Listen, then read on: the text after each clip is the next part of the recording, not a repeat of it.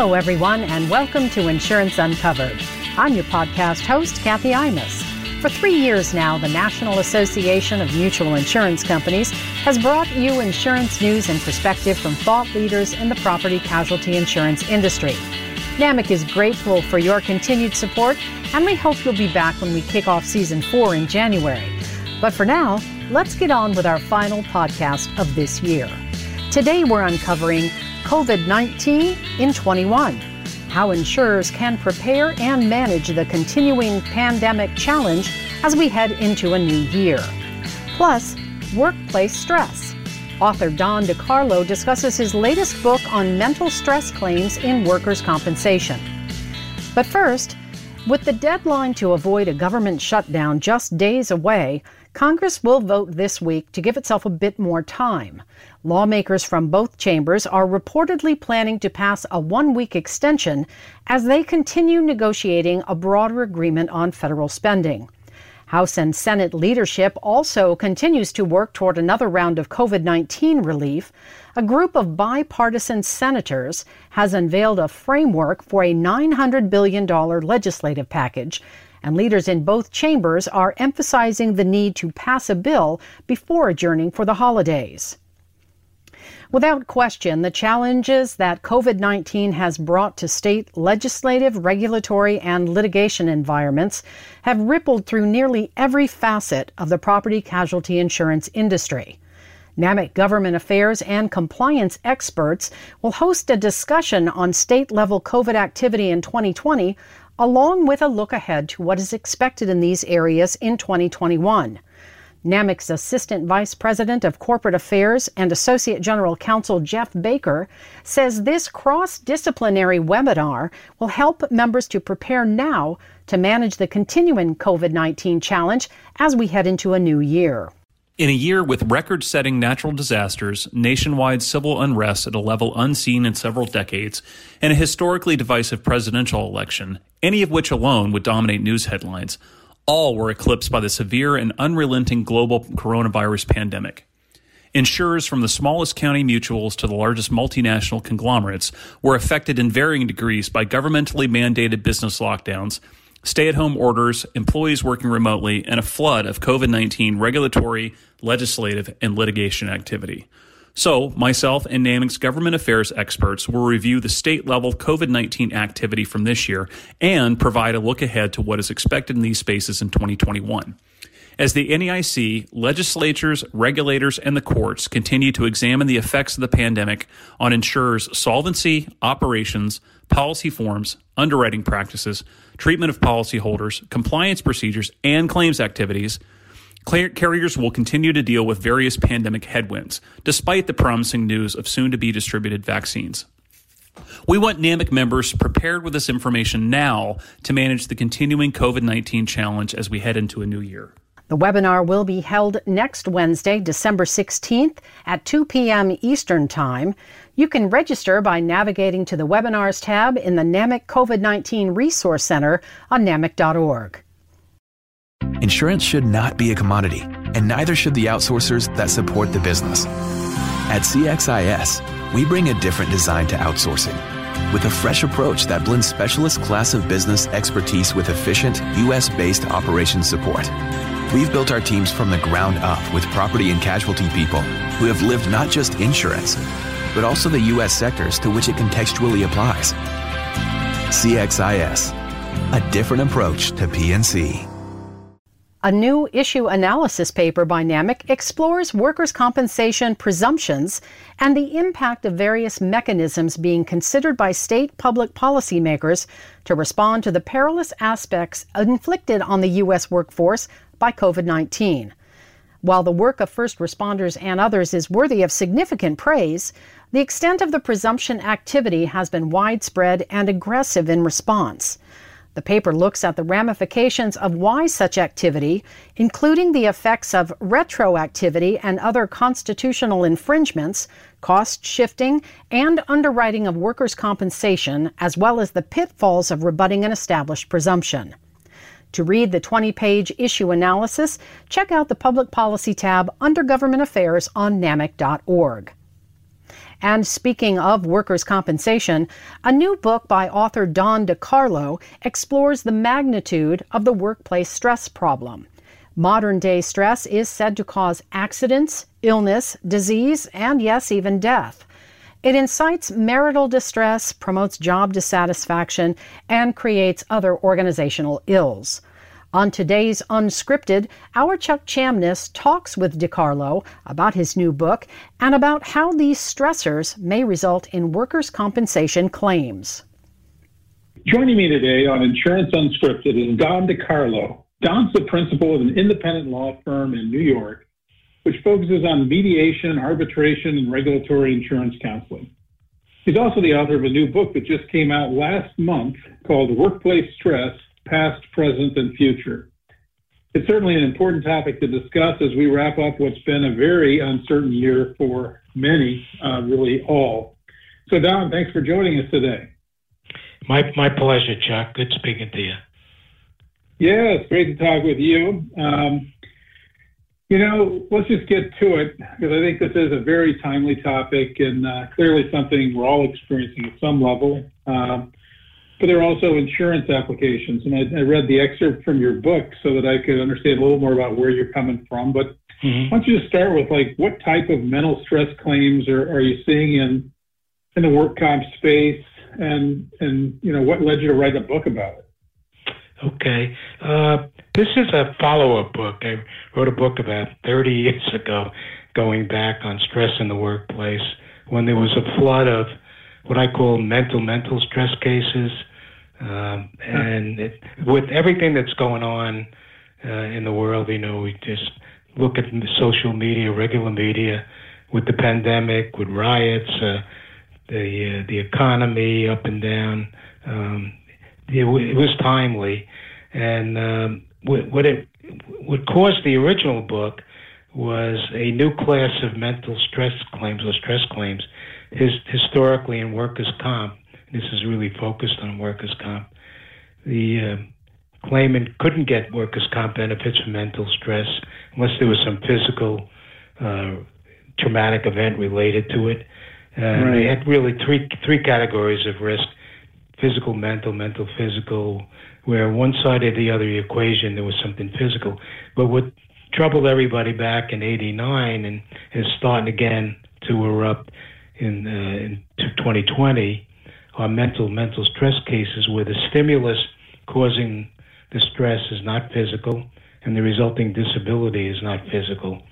E- example would be someone with a high pressure job, um, you know, overworked, uh, harassed in any number of ways, um, and then bringing in what's going on in the, outside the workplace, the pandemic stresses and uh, social media, the press. Uh, we're seeing a rise in these mental mental stress cases, and it, in the late 80s, they were new, and then all of a sudden, the, as as we expected, there was a concern there would be a flood of them because there's nothing physical to attach to that claim. And we tried to, as an industry, insurance industry, um, put some controls in the law, which we did. Things have calmed down over the years, and uh, but now that we've seen uh, a sudden flood of claims again, no surprise. Right. So, what's the magnitude of the problem? I mean, clearly, this is an environment uh, where a lot of it's going around, um, but what what's it mean to the comp market? Well, I mean, what, I've seen some studies on it, and with we, one study says the impact on uh, the U.S. economy is about hundred billion dollars a year. What it does to workers' comp uh, remains to be seen, but uh, you know, you're talking substantial numbers. Uh, what we saw, you know, in terms of actual examples of it was uh, when we first saw the flood of claims back in the late 70s into the 80s, you'd have a plant closing, and it was one in California with 118 people were let go, and 115 people filed workers' comp claims and all received benefits until they tightened up the law there. And by the way, they've substantially liberalized the law now, along with what they're doing for uh, first responders and post traumatic stress disorder there. Yeah, I was going to get to that. As, as this has been uh, an important area of, of our work this year because uh, that has been the reaction in the pandemic. And I wonder, you know, I'm, I'm sure these factors, um, you know, relate uh, quite a bit to some of the changes even this year that we've seen in the comp market. All right, for sure. The, um, I mean, we haven't. I don't know if we've seen all of what's going to come out of the pandemic, but you know, we know now that many employers are into the new normal of people working from home. So, to some extent, uh, the claims are down as compared to when people had to get in a train or a car and drive to work and be exposed to the normal work uh, environment. Uh, but as people start returning to work, it clearly could be expected that you're going to see get back to normal claims frequency again. Plus, because now we're going to have the added overlay of the pandemic. You know, people coming back saying, you know, I was okay, and I, until I got back to my office, and now, now I have uh, some neurosis, psychosis, or whatever, which I picked up in the office. You know, really related to the aftermath of the pandemic. Right, post traumatic stress. Right, exactly. So, you know, what are some of the solutions um, to the to the problem. You know, either by the employer or the employees, um, even uh, work comp writers that uh, you know are insuring uh, the companies.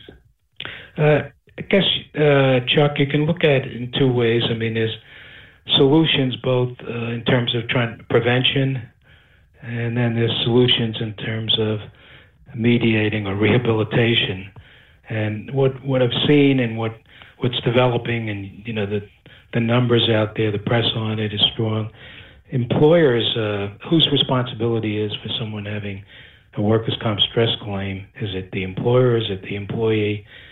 Responsible employers, and there are a lot of those, are are using EAPs, employee assistance programs, and the results of that are pretty pretty good. You know, you invest in a, a company that does, that does employee assistance where if someone is stressed, they can call in and get advice on uh, any number of things, whether it's the, maybe the drugs they're taking now, or bad eating, or uh, lack of physical fitness, and you get some consulting.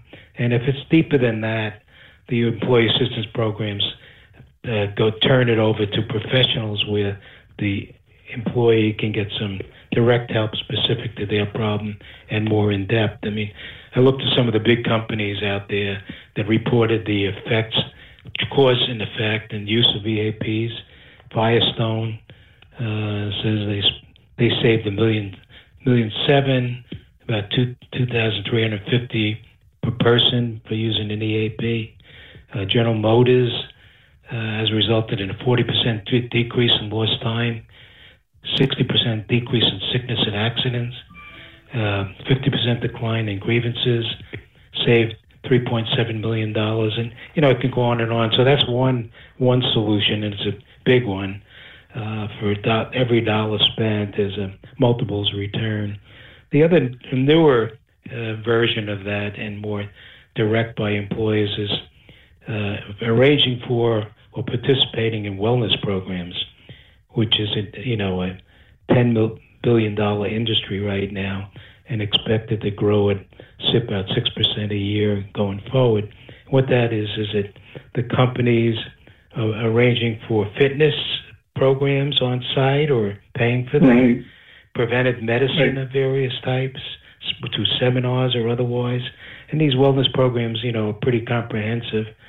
Uh, so that would be a second, I think, avenue by the employer. Third would be organizational changes maybe simple economic changes or more comprehensive changes in what what they're doing in the workplace. And then the last, but not the, the least important of all of this, is if you try and figure out who is responsible for stress claims and or stress to an individual, sometimes it's the employee. The employee, unfortunately, in claims, whether it be workers' comp or uh, liability, you take the claimant as you find them, and there are all these world stresses that you have at home. Uh, It could be death in the family. It could be financial, any number, marital, what have you. Add that to stress in the workplace, and the employee has a lot on their back, and they can do things in terms of some of which you get advice on from EAPs and wellness programs like exercise is, has been proven to be somewhat effective, mediation, yoga. Um, there, there is there's in my book I have one group that put together ten common sense things that you can do to control stress. So those are those are some of what's going on to try and resolve what what we have now and what we expect to have more of. Well, I think um, having read the excerpt of your book, I look forward to reading the uh, entire, um, you know, uh, treatise because um, the last paragraph discusses the ultimate goal is a balanced life, time for work, relationships, relaxation and fun, and the resilience to hold up under pressure and meet life's challenges head on. Um, given that you know this is a subject your book deals with, and it's something I think we can all learn about, even outside the insurance space, uh, and apply in our lives. Certainly during the pandemic, um, I recommend the uh, the reading and the the uh, learning that uh, your book offers. I'd also note that you know you've got an incredible background, uh, a bio that um, is practically unsurpassed, I think, in our industry and the legal side uh, having worked for large companies and large law firms and boutique law firms. I've known you as a, a mutual insurance company director, and you're the founder of uh, AmComp, which is uh, an organization that um, we're very pleased to do some work kind of behind the scenes uh, with. And so, thank you for that association with NAMIC as well, Don. Well, I appreciate that. And uh, that's been a great uh, marriage with uh, NAMIC and AmComp. We're really pleased with what's going on there there's a lot to offer yeah. them, you know, in in the AmComp world. And by the way, just one add on before we close, if we're closing, is uh, the book. Yeah. The biggest biggest center point of the book that I would recommend highly to insurance company claims people, especially, and for lawyers. And uh, it really is drives the book. We have a the latest research on what states allow workers' comp claims for mental mental stress it's a majority of them, and they have different tests for that. Uh, and it kind of breaks out the tests and the criteria related. It's a good resource for that. Yeah, I bet it is. Actually, that's one of the questions I uh, thought about asking. So most states now allow this? Yeah, I mean, we have 33 states allow mental mental stress cases. Uh, there are other states that specifically excluded by statute or case law because there's no traumatic injury involved. Uh, right. But with the liberalization of laws for first responders generally, uh, I'm sure that's going to flip over into those uh, re- resilient, those resistant states and make it easier to file a claim. Well, again, Don, thank you for your thought leadership in this area. Uh, the book title is again Workplace Stress, Past, Present, and Future.